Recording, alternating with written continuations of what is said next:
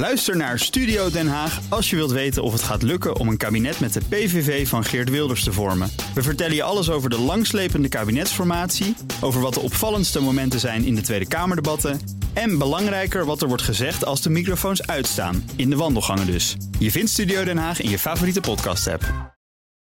Crypto-update. De crypto-update met Herbert Blankenstein, presentator van BNR's CryptoCast, ons programma over bitcoin en andere digitale coins. Herbert, goedemorgen. Goedemorgen, Meijnerd. We beginnen even met uh, Tether. De grootste stablecoin is dat. Hè? Heeft uh, laatst bekendgemaakt uh, bitcoin te zullen gaan kopen van een deel van de bedrijfswinst. en nu wil Tether ook gaan minen.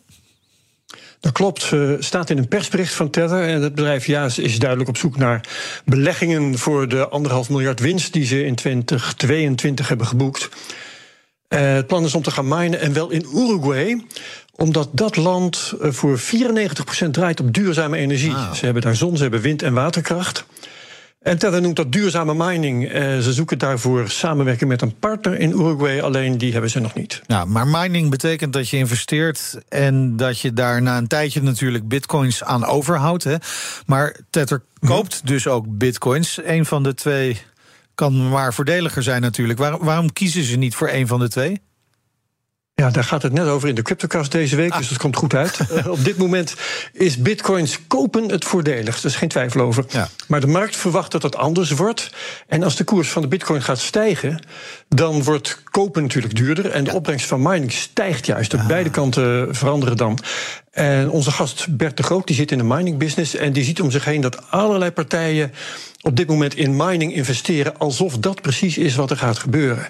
En als je die investering niet op tijd doet, dan kan het te laat zijn om nog, nog te gaan ja. minen. Want die apparatuur is dan of te duur geworden of die kun je helemaal niet meer krijgen. Dus het is een strategische uh, zet op dit moment. Oké. Okay. Intussen krijgt Tether als stablecoin ook nog weer een nieuwe concurrent. Uh, Stably, een crypto-dollar gebouwd op bitcoin. Wat mogen we daarvan verwachten? Um, nou, uh, weet je, dat weet ik nog niet. Okay. Uh, hoe dit werkt. Tether functioneert op verschillende blockchains. Uh, zoals bijvoorbeeld die van Ethereum, ja. Bitcoin Cash, Polygon. Ga zo maar door, 14 stuks. Maar niet op Bitcoin, want tot voor kort kon dat helemaal niet. Ah. Um, sinds kort is er het BRC20-protocol. Daar heb ik het hier al eerder over gehad. Dat maakt allerlei tokens op Bitcoin mogelijk. die zijn er nu ook, hebben samen een marktkapitalisatie van een half miljard. Dat is niet zoveel in cryptoland, nee. maar het hele fenomeen is er nog maar pas. Maar goed, een stablecoin, die was er nog niet. En nu wel, dus uh, ja, omdat, het kan, omdat het kan eigenlijk. Hij heet uh, inderdaad Stably. En uh, of je dan in een behoefte voorziet, hmm. dat moeten we eigenlijk nog maar zien. Want er zijn al veel stablecoins. Ja, maar, maar, maar valt er al iets over te zeggen? Is er vraag naar bijvoorbeeld? Nou, eerlijk gezegd lijkt het daar helemaal niet oh. op. CoinMarketCap is een site die um, uh, tokens in de gaten houdt. Die geeft helemaal geen cijfers over. Noemt ze wel, maar heeft daar geen koers, geen marktkapitalisatie, geen markten ook waar je zou kunnen krijgen.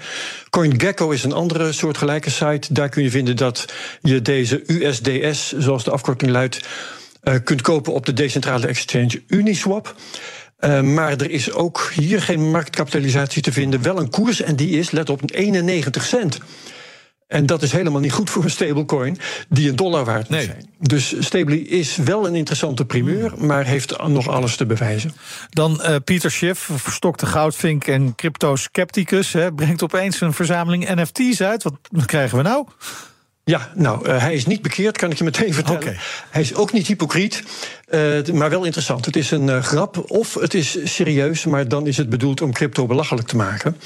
Um, Schiff heeft een veiling aangekondigd van een fysiek kunstwerk in combinatie met een NFT op de Bitcoin-blockchain, want dat kan tegenwoordig ook al. En daarnaast verkoopt hij 50 papieren kopieën van hetzelfde kunstwerk, uh, ook met een NFT erbij. En dat werk, dat is een vuist die uit de grond omhoog komt en die een goudstaf vasthoudt met wat bloemetjes erbij. En eigenlijk, als je het mij vraagt, is het dezelfde oppervlakkige troep die je wel vaker ziet als NFT-kunst. Oké, okay, maar, maar wat zijn dan de aanwijzingen dat het een grap is? Nou, uh, hij zou samenwerken, Pieter Schiff, met een artiest met de naam Market Price. Ah. Alleen die naam al uh, spreekt boekdelen. Ik heb zitten zoeken. Er is wel iemand te vinden met die naam, maar daar is heel weinig over te, te melden. En ik ben er eigenlijk niet eens van overtuigd dat hij echt bestaat. Um, verder is het de bedoeling dat belangstellenden morgen naar een bepaald adres komen voor de veiling. In plaats van dat ze gewoon online kunnen bieden. En dat is echt typisch voor een soort verlaten aprilgrap. Dus ik denk dat dat zoiets is. Ja, uh, dat is de reden om het uh, als grap te verwijzen. Maar zou het ook serieus kunnen zijn? Ja, dat zou heel goed kunnen, want um, ik hou het voor mogelijk dat hij gewoon een spelletje heeft gevonden dat hij niet kan verliezen. Want hij gaat nu om te beginnen wat geld verdienen aan uh, de verkoop. Ja. En misschien niet veel, maar misschien ook wel. Uh, in elk geval, uh, er komt geld binnen.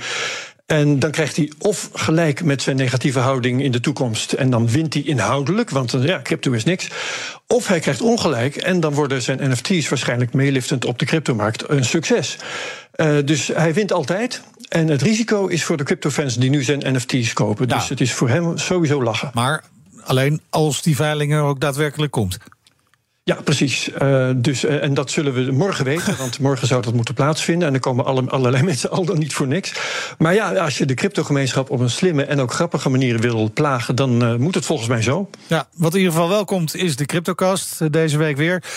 Bert ja. de Groot van Bitcoin Brabant, die is de gast. Ja, precies. Ja, ja, en we hadden hem eerder over de vloer. Hij is een ondernemer die Bitcoin mining combineert met verwarming. Of met overtollige energie van zonnepanelen. Of soms ook met negatieve negatieve elektriciteitsprijzen, die je steeds vaker hebt, ook deze week weer. En in alle gevallen is mining uh, ja, uh, meer een oplossing dan een probleem. Je gebruikt energie dubbel, of je gebruikt een overschot dat anders zou worden weggegooid, of je helpt elektriciteitsbedrijven van een probleem af. Dus het is altijd een win-win-win. Ja, wie weet komt uh, Tetter ook nog wel zijn kant op dan. Dankjewel, Herbert. Alle afleveringen van de Cryptocast zijn te horen via de BNR-app, bnr.nl of een podcast-app van jouw keus. De crypto-update wordt mede mogelijk gemaakt door Bits, de Bitcoin-spaardienst van Bitonic. Ook Thomas van Zeil vind je in de BNR-app. Je kunt live naar mij luisteren in Zaken doen. De BNR-app met breaking news, het laatste zakelijke nieuws... en je vindt er alle BNR-podcasts, bijvoorbeeld Het Nieuwe Geld. Download nu de gratis BNR-app en blijf scherp.